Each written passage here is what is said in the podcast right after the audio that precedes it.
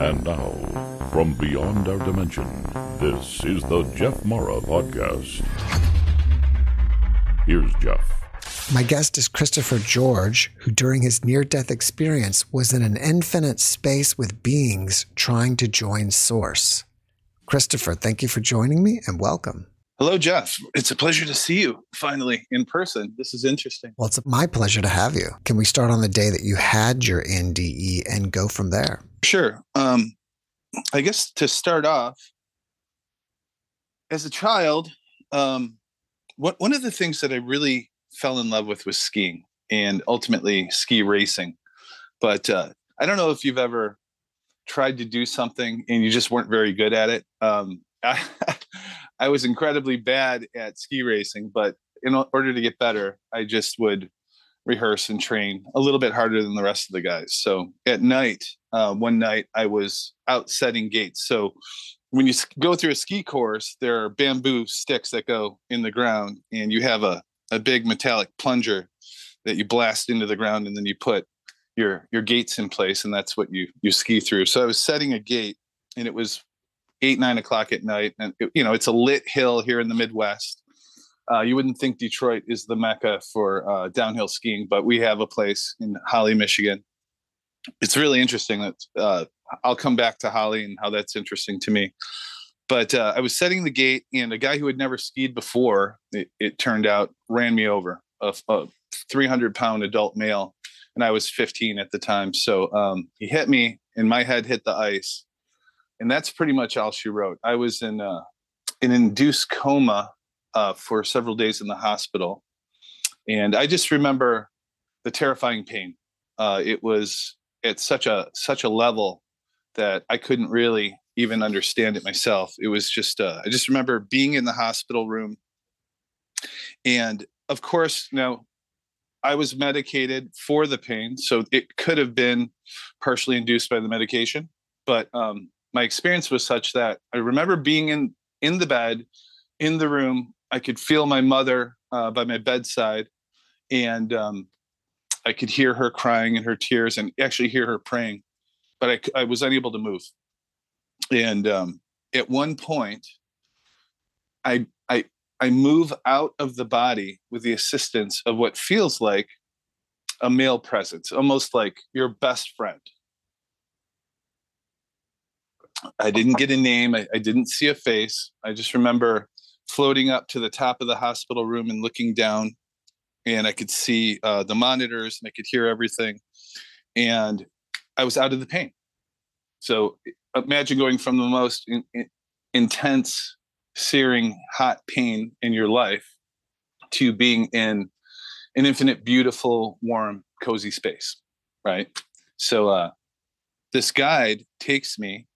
And it's almost as if, and the way I would liken it is that we're actually there and a part of us is dreaming that we're here, because it wasn't like I traveled through a tunnel of light. It just seemed like I transformed and moved into infinite space. And so kind of like the background behind you, imagine like we were out in darkness and you can see stars in the distance, an infinite void space. But what I do notice is that the first thing, sort of like light shining on my skin, the light is actually music, and it's warmth, and it's love, and it's all knowledge. It's almost like the Smithsonian Institute just comes out in a song, and it comes into you, and you know and see and feel all that you are. And so instantaneously, my first experience is, imagine like looking at an x-ray, and the x-ray shows all of your faults. Okay.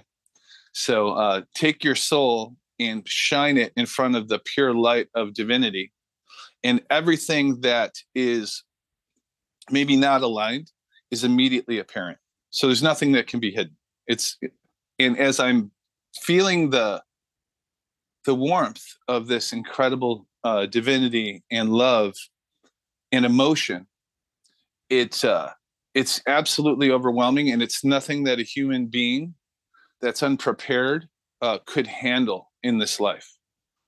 And so I just remember also being able to look off behind me, and almost as if, like jellyfish, you could see way, way, way back into the darkness, and legions of these spirits, and some that choose not to look into the light, right, that are way back in the back of the room. And then all of these other souls, and everyone sort of like being at a rock concert, and everyone is pointed towards the stage. Everyone is seeking to go deeper and deeper into the light. It's with all the enthusiasm that I could even muster. I can't even paint the picture of the enthusiasm that you have to go into the infinite light. And I just remember being there with this, and it feels like a male guide, and just the most incredibly well-kept, homey feeling of love that I had, that this being knew absolutely everything. And I was like, but, you know, and he's like, no buts, you know, this is the reality. This is who you are. I just remember I had a bit of a struggle at first, and that was everything that I thought my identity was. And let's say the ego, think of it like an onion, and we have perfection inside of us, that home space that I'm discussing. And it's our home place, our divine birthright. And then we put all of these layers on top of it. And that's why perhaps we come into the bodies and out of the bodies, in order to use spiritual Windex and clean off the layers of the onion, so that we're closer and closer and closer to source. But I don't know how long I was there for. My heart never stopped. I did not die in the hospital room. It was a reprieve from the incredible pain. And I just remember this. I had the most incredible enthusiasm to go closer, but kind of like Marcel Marceau, you know, hitting a glass wall, I was only allowed to approach so close. And that's when we pointed back to the hospital room. And I knew that the only vehicle to get me closer, and by the way, my whole entire mission and plan was absolutely obvious to me at the time. And by the way, it's almost as if you have this incredible crystal clear clarity about exactly what you're doing, why you're doing it, how you're going to go about doing it. But then we point back to the hospital room, and I remember all of this experience simply because I remember the moment I shoot back into my body, which is in incredible pain. My brain is on fire. And I think within the next few hours, I actually awoke. Because I was unable to wake or move for the previous few days. And I remember coming awake and pinching with, I had a long nail on my finger, and I could feel the memory of it fading. I could feel the memory of this incredible experience that I just had slipping away. And it's, you know, I guess we'll call that like the veil of forgetfulness. You've probably heard that concept. But I just remember the incredible sadness I was having. I was in the body, and I told myself, I will not forget this. And I drove my nail into my thumb as hard as I possibly could, and actually made a little divot in my finger. And it was the one thing that later on, this memory slipped away to, let's just say, like a little participle of the whole concept. You're only allowed to keep a very small piece. I think it's built into the system, because if we walked around fully awakened to what we truly are all the time, I think it would be amazing. But I think it takes a lot of self-work to do enough spiritual Windex cleaning to get to where you can live with that divine presence, but also be a person facilitated in a body to do what we came here to do.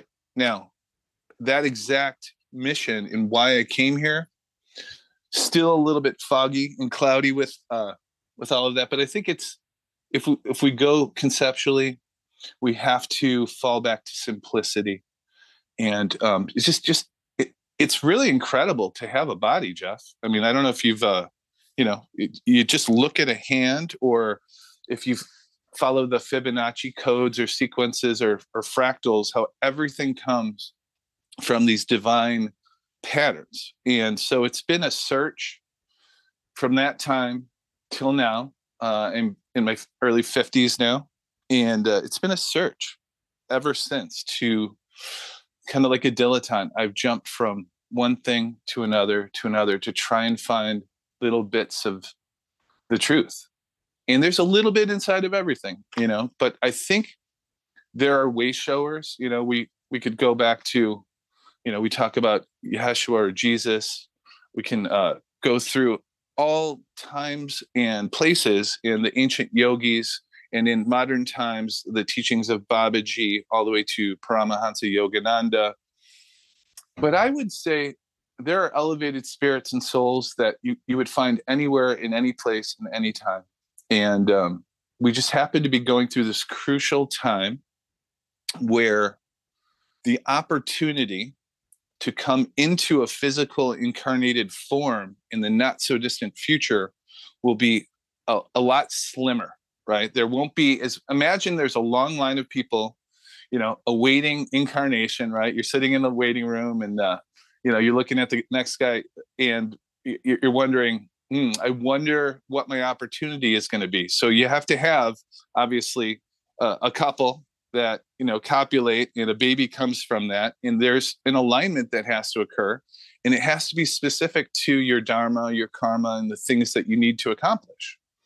So I just feel that there's a major contraction that's happening with us currently, based on all of our karmas, what's been happening on the planet. We can talk about toxicity, EMFs, and then there are off-world intelligences that have been interplaying with our beings for a very long time also. And isn't it interesting that now, you know, all this information about the Tic Tac UFOs and, you know, what the Navy's footage has been, and information that has been, you know, held back forever, is now starting to come into the modern media. Since you're a musician, what did the music sound like to you? Ooh, that's a good question. Well, okay.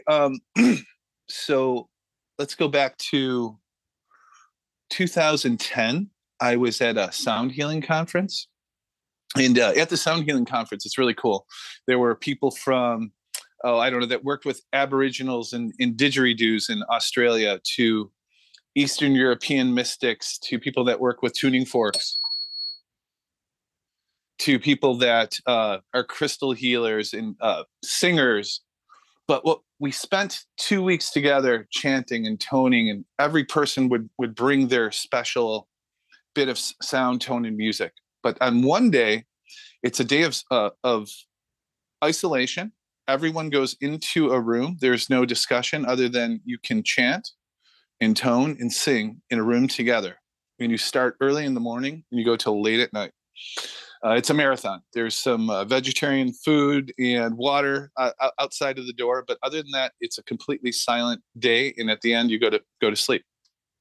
So I'm maybe 6, 8, 10 hours in. It's hard to say, because you move into a vibrational infinite space. Now, they talk about the music of the spheres. I don't know if you're familiar with that, but that each planet and each object in infinite space has a tonality, let's say a song. At the end of that day, I'd been chanting and toning, and everyone had left the room, and I'm in the room. But what happens is this thing occurs, and I'll talk about this thing. Energy washes over me. I'm no longer actually located in the body. I'm in a silent room, but I can hear a song, a bit of music. It's think of it as an angelic choir or a host of angels, but it's not, none of that. It's not a voice, and it's not replicatable with a synthesizer. And it's something that I've been chasing, you know, to try and find a way to replicate.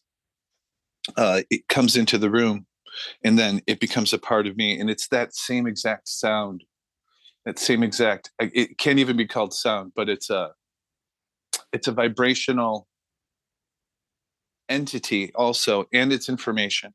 So what I'm trying to say is it's not so much sound, but it's vibration, information, vibration in formation that comes into us. It's a part of who we actually are. It's our homecoming. It's the same thing that I experienced there. So for the next, I'd say 12 hours after this occurs, I had a little tent outside. So very carefully make my way to the tent. And I'm sitting in the tent and the music is playing. I'm a part of this music.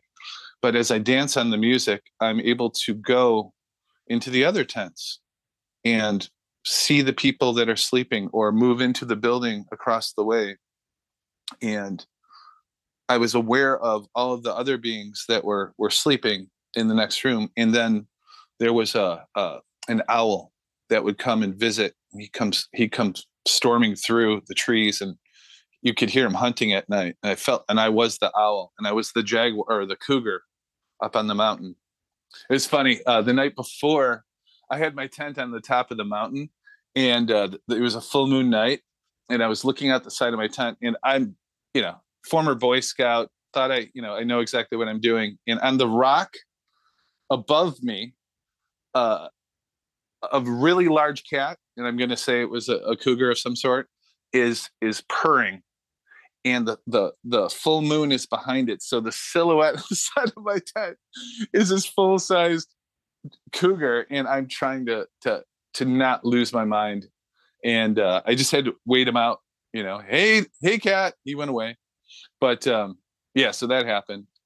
But like I said, this experience occurs, and it's very much, very similar to the feeling and the vibration that comes into you during the near-death experience, right? So it happened there.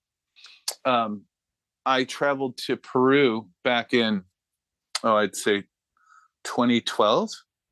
And so I'd been studying with some of the local Americanized people that have been studying Peruvian shamanism, the Four Winds Society, their amazing work of Alberto Viodo. And I'd been reading the books.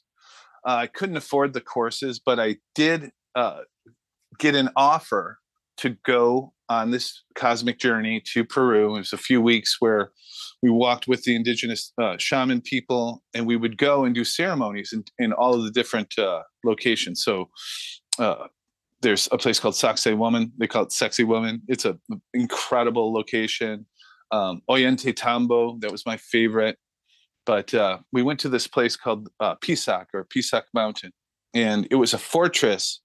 And think of it, the indigenous people from Peru had to try and get away from the Spaniards, right? And so the shamans, the Caro elders, all made their way back into the fortresses that were built thousands of years ago. And by the way, the stones, you've seen it, you've heard it, but the stones literally are perfectly fitted. You can't even fit a credit card in between them. But on this Pisac Mountain, we do ceremony, and I met these incredible people from South Africa.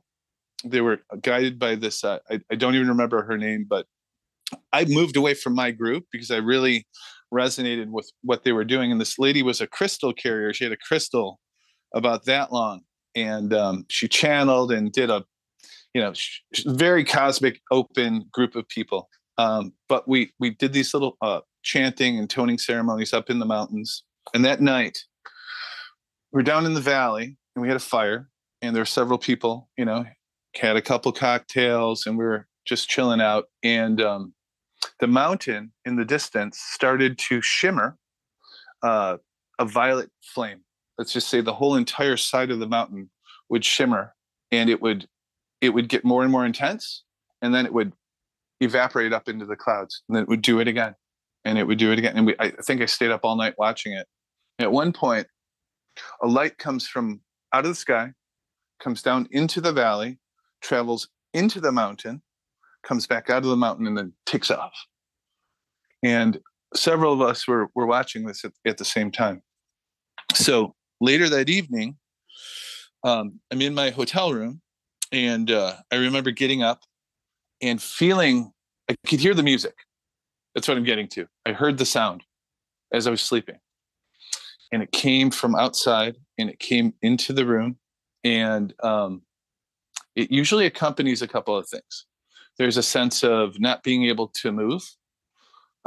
It comes internally to the body. There's a resonance and a vibration, and an incredible sense of like uneasiness at first. So I make my way to the bathroom, and I remember in the dark looking into the mirror, which was, I don't know, it was a huge mistake because I shot out into that infinite space through the mirror. I don't know how long I was there, half of the night probably, because I really couldn't move. But I, once again, was in that sound, we'll call it music, but it's information, right? It's happened several times since. One thing that I have noticed is it occurs when there is a lot of solar flare activity.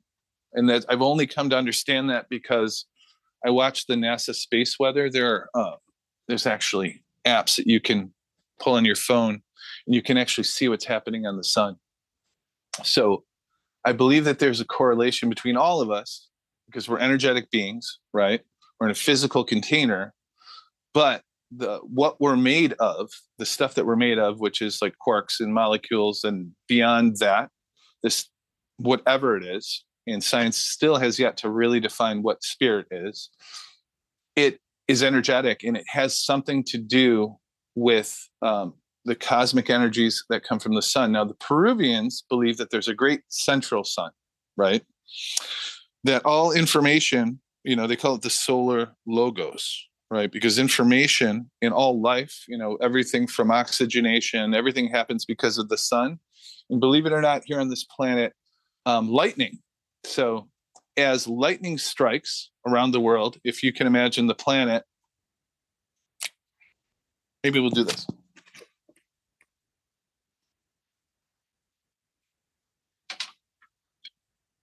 Okay, so we've got planet Earth, and on the inside, they call this the ionosphere, right? So as lightning strikes, it's creating a resonance at about 7.89 cycles per second. And they call that the Schumann resonance or Schumann resonance. So the Schumann resonance has everything to do with everything that lives, from oxygenation to your feeling centered in the body, is all charged by the lightning and the Schumann resonance, and it bounces off the ionosphere. On the outside, they call it the magnetosphere. So we're in this very smart system that's perfectly created, right? So they've done scientific experiments in what they call moo rooms. Have you heard of this? Mm-hmm. They put people inside of almost like a lead container, and they change this frequency, and they monitor what occurs to the consciousness of beings as they change those frequencies. By the way, you know, in getting a spaceship to Mars, they have to actually recreate this. I don't know exactly how they do it, but inside of the spaceship, they recreate that 7.89 cycles or variations thereof in order for human beings to survive. So the whole idea is that if this were to shift up or down, there is a variation in how we respond. And in their testing in the moo rooms, what they find is that if they, let's say they turn it up a bit, people disintegrate, and they for instance, if you were to look into a mirror, you wouldn't be able to recognize yourself. And when they go in the opposite direction, things like telekinesis and psychic abilities and the ability to feel and sense each other and have a more sense of community, because truly we are all one, right? But it's really interesting how this marriage of science and spirituality is starting to come to fruition, where people are actually understanding that we are a part of some sort of an essential energy that's common to all of us. You know, wasn't it Jung who talks about there being this common psyche, right? A bandwidth. And in the bandwidth around Earth right now, because of all of the chaotic energies, and I would say as an old system is struggling, if somebody falls into the water, sometimes you have to let them drown a bit before you go in and save them, because they'll pull you down with them. And we're in a system that for, and everyone out there knows this, it has been sick for a very long time. Now, how do we like fix that, heal that? That's maybe the, ultimately what I'm trying to communicate in the book that I'm writing. The book that I'm writing kind of encircles a lot of these experiences I'm talking about, the near death, some of the extraterrestrial experiences I've had, but in a scientific way, is to show people that we have our hands on the steering wheel of our own lives, and to raise our vibration at this time and to protect our energies is our sole purpose. I want to get back to your NDE for a moment. And there was something that fascinated me, and that is that you understood that people, or some of the people, did not want to look at the light or join the light. Yes. Why did they not want to join? Think of it this way. Think of a torus, right? Have you ever seen a donut? Mm-hmm. The shape of a donut. We have a toroidal energy field. The earth has a toroidal energy field. The sun has a toroidal energy field. And as we interact, those fields, when they come together, there's information that lies there. Now, here's what's nuts. You look into the great central beingness of the thing that created all of us, and it's spitting out creation all the way out to the edges of the furthest ignorance, and it self-cycles its way back through the labyrinth of body after body, lifetime after lifetime, out of that ignorance, all the way back to join Creator at its central point, only to explode back out into ignorance again. It's nuts, dude. It's nuts, dude. Why would we even do that? Why would be, I know, how old are you now? I'm in my 50s. You're in your 50s, right? Mm-hmm. So it's been a lot of life and living that got you to Jeff Mara podcast, all the cool things that you've been doing. By the way, awesome work. Thank you. It's a lot of effort, it feels like, to get to this lifetime. Now we talk about past lives. Can you imagine having done this once, twice, 15, 20, 30, 100, 1,000 times? The 50 years that you've spent here doing all of these. Why in the world would we do that? It makes no sense. But as you look in that infinite space back towards the ignorant ones, we'll say, it's almost as if, you know, we talk about light and dark, you know, good and bad, good versus evil. Well, if we understand the concept that all of it, every level of it, from the most ignorant to the most elevated, are all on the same journey. And it's almost like a marathon, right? But you start, let's say you're in a marathon, and the one agreement was everybody running the race had to finish the race, right? So the slowest guy with a broken leg, to the old lady with the walker, everyone's got to cross the finish line. It's 26 miles. It's the Boston Marathon, you know. We're kind of in this really strange thing where we're all trying to move back to light, and some of the folks, just, you have to drag them all the way. Why? I don't know, but it's built into the system, and it's a smart system, Jeff. It's a very perfectly built system, and that's what's messed up, is that as much as we want to put off the experiences that are happening to us, and trust me, I've hit my head on a lot of things along the path. The one thing that I can like tell myself, and I'd share with all your listeners, is that you knew what you're getting into, bud. You signed up for this. And even those in the darkness, so some of the greatest spiritual masters, ultimately, after many years of practice, what they end up doing is they go into deep meditations, and then they go into the lower astral realms to help out and raise the vibration of even the darkest of darkest entities, the ones way in the back of the room. That's advanced level AP physics. When you are no longer worried about yourself and your condition, because think about it, how contracted do you get when you get scared? We just saw the whole world shut its doors for a very long time. And what happens is you become insular, and you look inside, and you worry about yourself and your story, you know, because we're all stuck in our little story. What if you knew that you were the guy next door or the guy in the corner with the sign, but you actually were? And those are the people in the back of the room. Are you saying that we go through this Taurus action with every reincarnation or through multiple reincarnations? Okay, I'm going to tell you a really interesting story. So I'm at a little witchy bookshop. The lady, I went to buy some sage because once in a while I'll sage the room, or if I'm working with a client, working on their energy, I need some sage, a bundle, some cedar, a few things. I'm looking around and, I'm, believe it or not, incredibly skeptical about all things spiritual and the way that 99.99% of people, we're doing our best, but it's always an approximation to truth. And so the lady, you can imagine she has the pentagram, oracle thing under her neck, and there's the dream catchers on the wall, and I saw a sign that said Reiki session $40, and I really wasn't feeling great, and for whatever reason I just, something said, hey, ask her about it. She said, what, I don't have any more clients, I'm actually going to shut the shop down. Do you want a session? I'm like, heck yeah, let's do it. We go in the back, she does her thing, and I'm just laying on the table, and I could hear the music. I could feel the vibration just a little bit. I'm like, oh boy, here we go. And I paid her. I thanked her. I got up and I had that spacey sensation of not being in the body. Here we go. I got in the car. And as I'm in the car,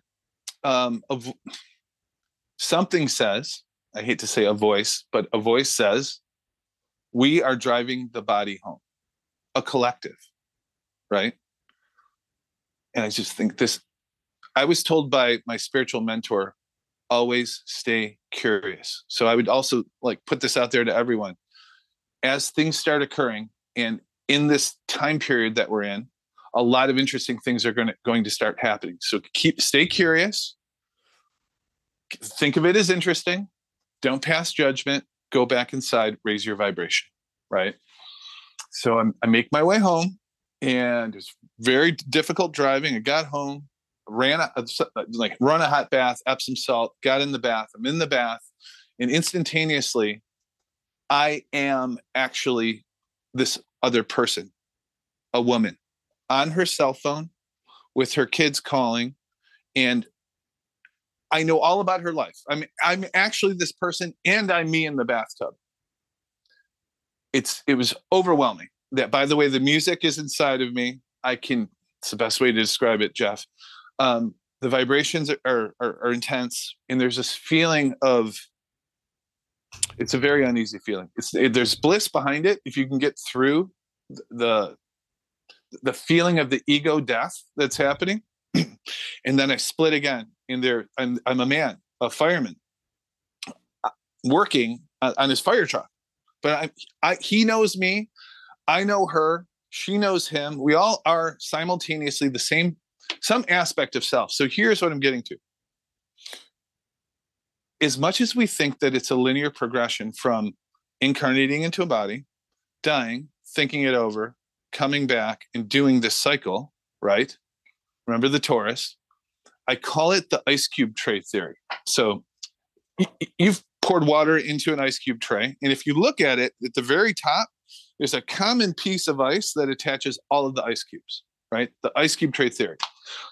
Jeff's in one of the ice cube holes, but Chris is on the other end of the tray, and there's a million other little like pockets where the ice is, it believes that it's its own independent entity, but that commonality, that little piece of ice that's over the top, is what's binding it all together. It just happened to be that through some of these spiritual quests and experiences and immersions and meditations and vibrational like shifting, once in a while I'll pop up and I will actually be a part of the commonality, and I'll dip into these other things. So it's simultaneity, but it's the past, it's the present, it's the future, and it's parallel lives all swamped together in that toroidal expression of life. Think of it as perfume. Jeff is a mist of perfume, and I poured you into a bottle, and that's a bit of Jeff. And I walk around the room and I spray a little bit onto all the people in the audience, right? for the sake of spiritual economy, the Great Spirit, however this works, pours out the Jeff goo into the ice cube tray, and a bit of that essence is in multiple things simultaneously.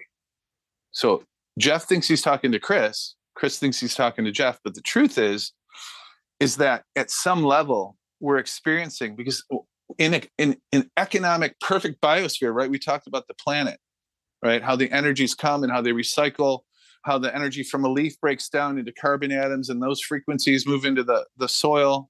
That cyclical nature is happening also on the spiritual side. So the liquid in the container, it has an economy to it, and it cycles and moves in all directions because it doesn't want to do things multiple times or do it more than it has to.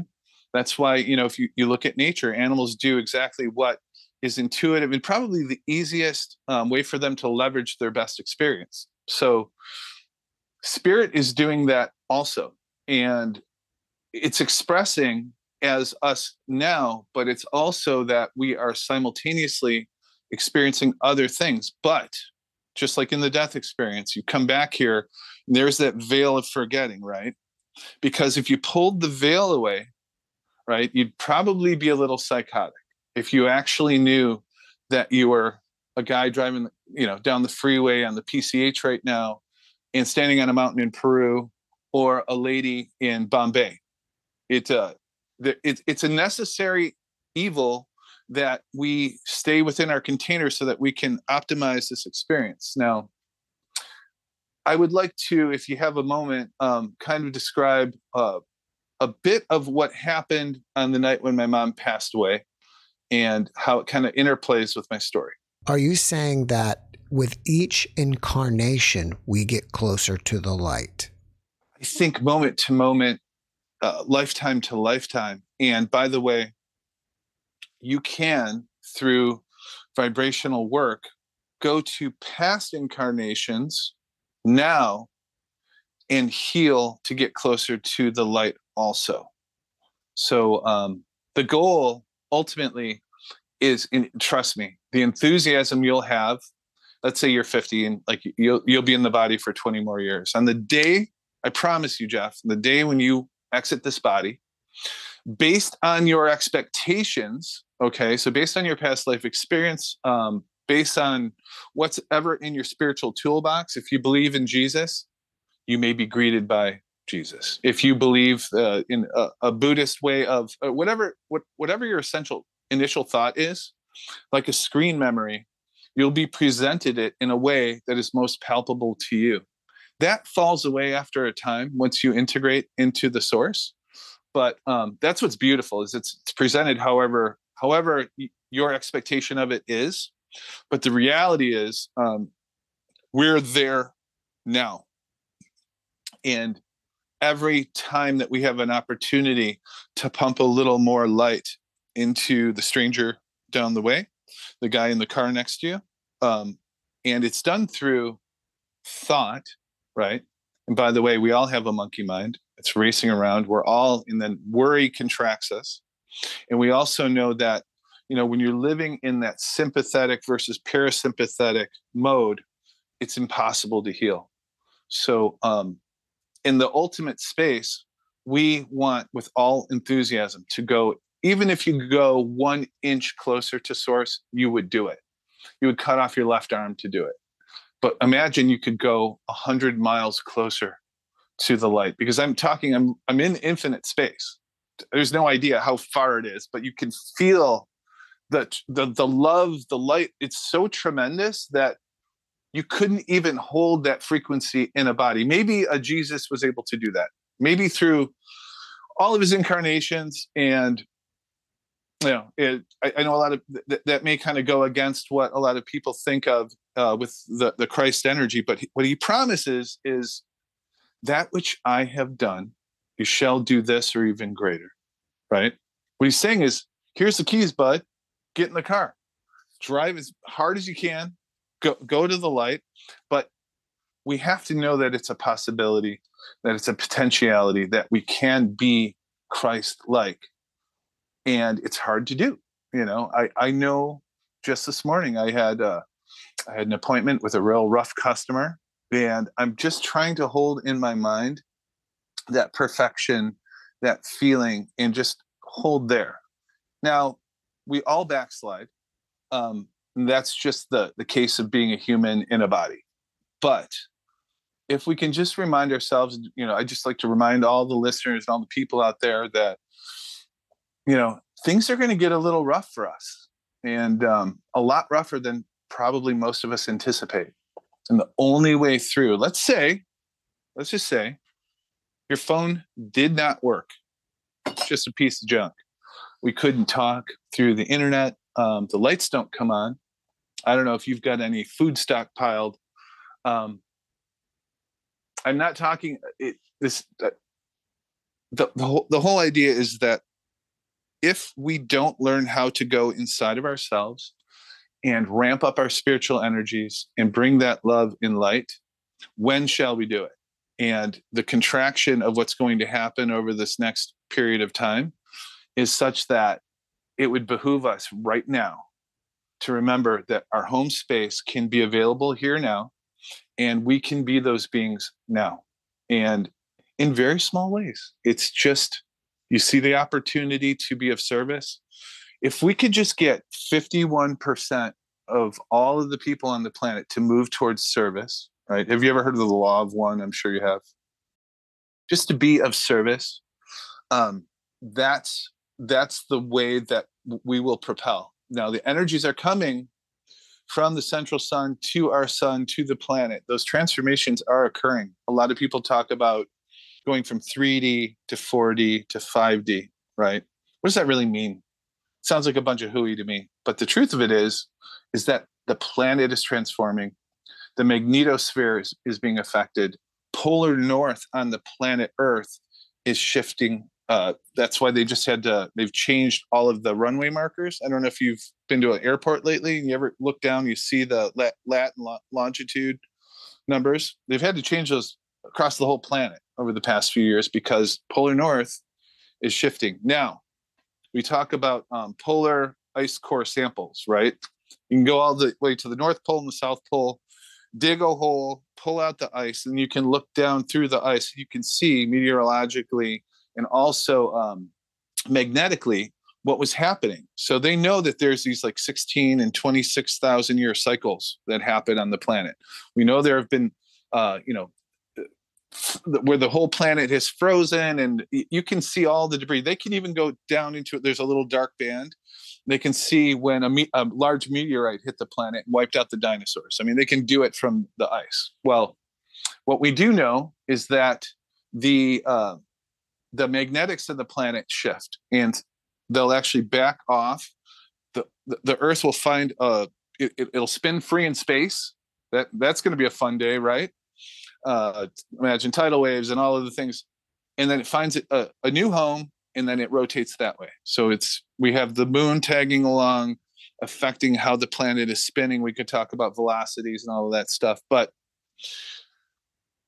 it just happens to be that we're at the time period where the precession of the equinox, which is, think of a large egg shape, and our planet in our Milky Way solar system is riding a wave along that egg shape out into the center of the universe and back, right? They call that the precession of the equinox, and there's an actual time period. I think it's 26,000 years. I don't know. No. But the point is, the yugas were those 8,000 year cycles, or it's a however many year cycle that the ancient Vedic practitioners from India had tracked infinitely back.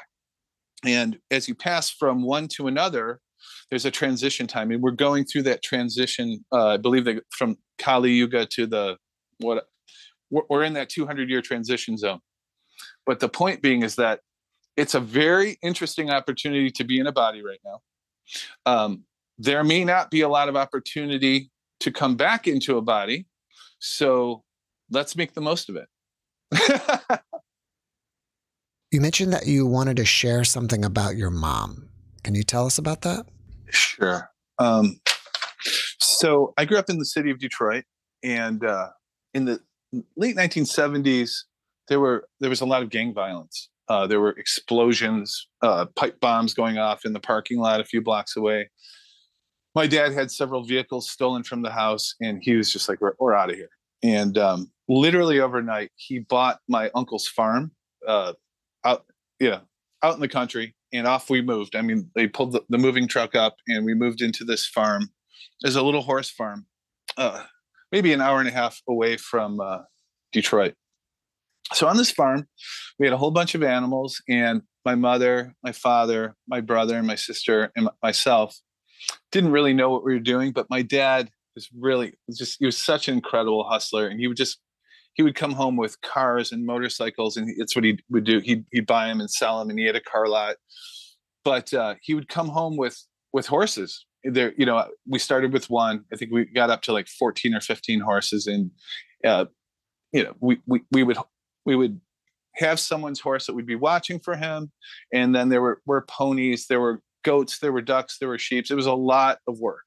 So it was my job to go out, feed the horses, spend a lot of time in the barn. And so we have this lifestyle, and the horses would run away constantly. I'd get a call in like fourth hour, and I'd have to hop in the car and go home and chase after a horse. But on that farm and in that barn, interesting things would happen.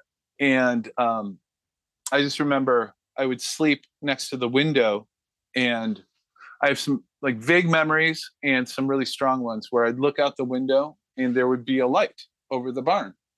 And where are the horses? The horses had all run back, and they were sitting. I could see them standing in the dark off to the side, and the light would be out near the barn. And I would just say, that is really weird. There's no light at the barn.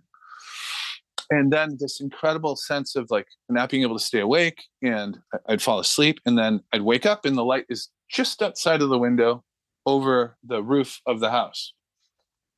And then of course you fall asleep. Then another night I see the light outside of the window. I can't move. Then I'm transported up, and I can see because I had a stripe on the painted on the ceiling of the room. I could see the stripe going by because I was actually moving across the room. Now, I never opened the window, but nonetheless, I end up out in the field, standing in the field, and I'm looking.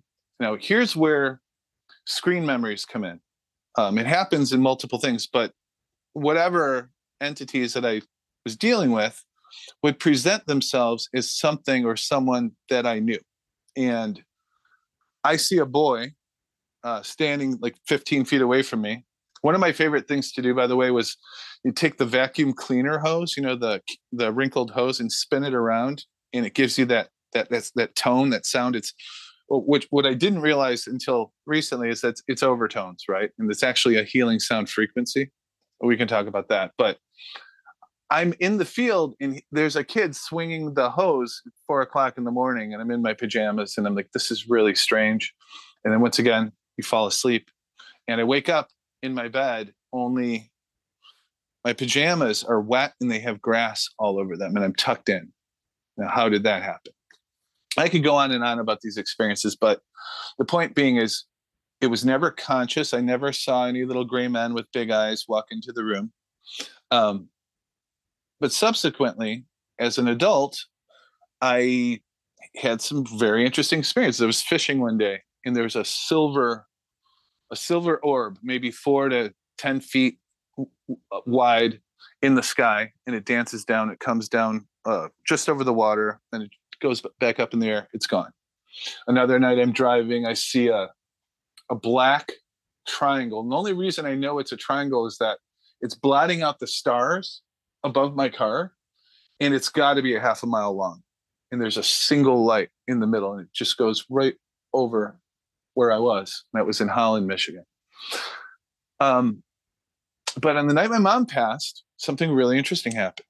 I was at the hospice, and when I had learned through the Peruvian shamanic tradition a way where you can go into the body, and when someone passes, help them to transition. You open up the energy centers in a spiral. I won't go into detail, but you're in a prayerful state. You bring their guides and the angelic influences in to help escort someone quickly to the helpers that are waiting to take them on. So I mean, I had read it in a book and I hadn't even done it, but I knew that this day was coming. So I prepared, I had my little shaman sack with me and went to work on mom. And it really felt incredible. It was just unbelievable how beautiful. I could feel the love and I really could almost hear the music as it was occurring. And my sister and father had been there and they left and they went ahead of me. They took off and they allowed me to do my thing. And I got in the car and was driving home and driving down the road, Perry Road. And I'm looking up and a 747 jet airliner is about to land in the road, Jeff. I mean, it looked like coming at me were pinhole lights from the front of a jet as it was coming down, but it was stuck in the air and it was just kind of careening from right to left. And I drive up and it backs off over a field and I pull down this little, several cars drive by. Nobody's seeing this. What is going on? I pull off. I smoked at the time. I just remember I'm staring into the sky and I must have smoked like 10 American Spirits. I watched it for 10 minutes and it was a 250 foot long metallic ship that was like a square that was rounded on the edges. And if you looked at it from dead ahead, it was this beautiful ovaline shape, but it had this oval inset light that would go. I just remember my phone didn't take pictures at the time. I had a flip phone. I call my girlfriend at the time. I'm like, you won't believe what I'm seeing right now. It's unbelievable. I'm standing here. I'm like, Mom, have a great journey. It's all I could think of. And as I'm standing there, inside of me, it was almost as if I had questions. And it said, or I experienced, raise your vibration. And then I had another question and it was, well, raise your vibration. And then I had nothing, and it's no, raise your vibration. So imagine Big Brother is looking in on us and he doesn't want you to put your finger in the light socket, but no matter what you do, you run up to the wall and you stick your finger in the light socket. So for whatever reason, if we're all vibrational, every single one of your listeners is vibrational. Keyed into each one of our unique tonalities and vibration, the music of you, there happen to be these other entities that are people too, just like us, that for whatever reason are interacting with us and know exactly your frequency. So I'm in the field. It goes up into a bank of clouds. I'm like, well, that was just, I don't even know. Did that just happen? That just happened. That's real. Oh my God. That just, this is real. All of the things that happened as a kid, I had no actual conscious memory. I couldn't remember any of it. The veil of forgetting, remember? So I get, my phone rings. It's my sister. She's sitting with my dad. They were crying in the car. You know, Mom just passed. They're sitting in the car. They get out of the car and they look up. And the ship is right over the top of our house. And it's doing a circle around the house. My sister describes it. She is a total skeptic, by the way. This happens. And soon after, I'm back in the field about 2 miles away. It comes all the way back across town. It's just over my car. And it stops in the field. And there's a bit of a sound. It sounds a bit like a didgeridoo. And my sister calls and a jet fighter goes right over the house. She said she could see the guy in the cockpit and it rattled the windows of the whole neighborhood. And I can give you the exact time and date, but it's pointless. I mean, to me, the reality of whatever that was. And it kind of stirred me to try and understand more. And my dad said to my sister, it's Neosam. Neosam came to get her. I'm like, what? Now, my mom used to tell this story. And back in the 1950s and 60s, right? Think of it. We have nuclear proliferation. right? Especially in the late 1940s, early 1950s, there are all of these interesting UFO visitations that happen across the upper Midwest, Nebraska, wherever the missile silos are. And there's all of this visitation that starts happening. The response to that is there are all sorts of these little books that get written, these 1950s and 1960s, paperback novels, everyone wanted to know what it was. Betty and Barney Hill, millions of these, scientifically proven experiences. But here in Detroit, there was this kooky guy. He called himself Prince Neosam, and this is his girlfriend. He left his wife, by the way, for her. He called her Princess Nagona. So this is a part of my book. It's Finding Neosam. So he goes on the circuit, and there are radio shows. There are multiple radio shows where they talk about UFOs and like what limited understanding everyone had. Out west, there's Giant Rock, and they would have a conference there. George Van Tassel. I could go on and on, but it's part of what I'm writing in this book is this era of all of the UFO books and the people that come together and their experiencers. But there's this kooky guy. He's a baker here in Detroit, and he claims to have been a walk-in where an entity came from planet Titan and came into his body, and he was here to stop World War III or a nuclear explosion. So a group of people locally here in Michigan follow him around. But if you read anything, there's very little found about him. You can look. He called himself Prince Neosam, and I've done a lot of research into it. He claimed to have some special talents. And my mom tells a story. She was dating a gentleman just before or during when my father went off to the Marines, and they were just about to get married, but they didn't. So she was dating this guy. He's a missile plant engineer, and he would get together with other missile plant engineers, and they'd go to an apartment. And this guy, Neosam, supposedly had a spacesuit, and he would hand out a knife, and he'd say, "Cut the suit," and no one could cut the suit. He'd hand out a blowtorch. He'd say, "Burn the suit." They couldn't burn the suit. He supposedly could levitate objects and move them around the room. And my mom claimed to have experienced this. So when my dad said it's Neosam came to get her, it made me incredibly curious. Like, who is this character? I don't know if it had anything to do with the ship that I saw and my sister saw and my father saw, but it's a really great question mark. I have had a few experiences since, and I could go into some of that, but I am convinced that there is this reality, and that clearly from the near-death experience and the multiple ongoing little experiences that I've had, that there's a really interesting story at play, and no one has all the answers. No one was, we started playing the game of Monopoly, and someone threw out the instructions. Back in the 80s, there was The Greatest American Hero. Do you remember that show? Mm-hmm.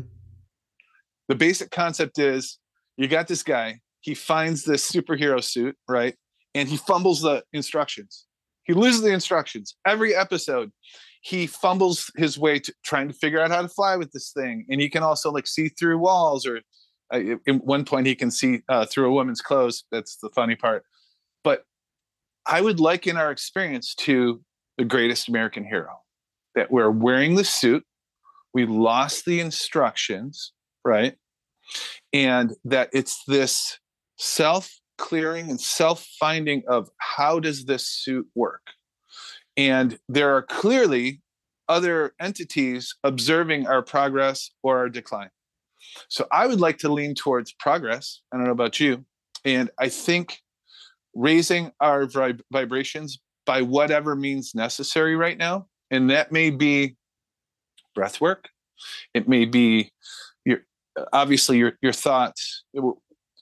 And however you can adjust your frequency through food, through meditation, through exercise, through forgiveness. There are millions and millions, dude, with the advent of the internet and shows like yours that are guiding and pushing humanity in a very critical time. It's just so important that we take every opportunity we can to use the spiritual Windex, you know, clean, forgive, release, you know, Ho'oponopono, the Huna traditions of just basic forgiveness. Let's just keep it simple. You know, I think keep it simple, stupid was what was told to me about my first music producer. I was cutting a record.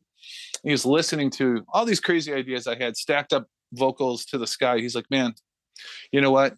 Sometimes just the simplest idea. If you could go to this broken ukulele over there and you could sing me that song without all the filigree and all of the, just give it to me simple. And I would rather record that than what you just showed me. And the same thing goes with, I think you, if you're just using way too much effort, that this should be a sense of effortless knowing. And when we're faced with a challenge, perhaps stay curious and ask yourself, what does my heart feel?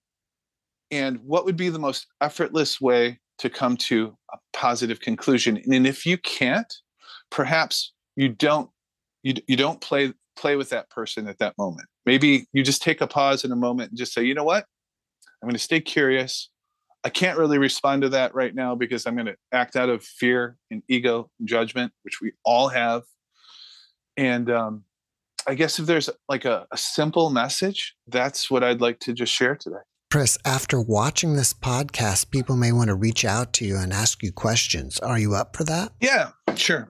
What's the best way to reach you? Well, once again, I'm working on the book. I have a Facebook page, which I literally haven't used in years, but I'll get it back up and running. You can find it. It's Vibe Line at Facebook, and I'll send you a link. So it's just it's a group on Facebook that I used for some of my sound healing frequency work in the past. But I'll send a link for you. All right, great. Well, Chris, thank you for sharing your experiences today. I really appreciate it, and I wish you the best. Thank you, brother. God bless you. God bless you. Thanks for watching the Jeff Mara podcast. I really appreciate you. Another way to show support is through YouTube memberships. And if you do, there are loyalty badges and other perks depending on your level of membership. All you need to do is click the join button underneath the video to find out more. Thank you for your support.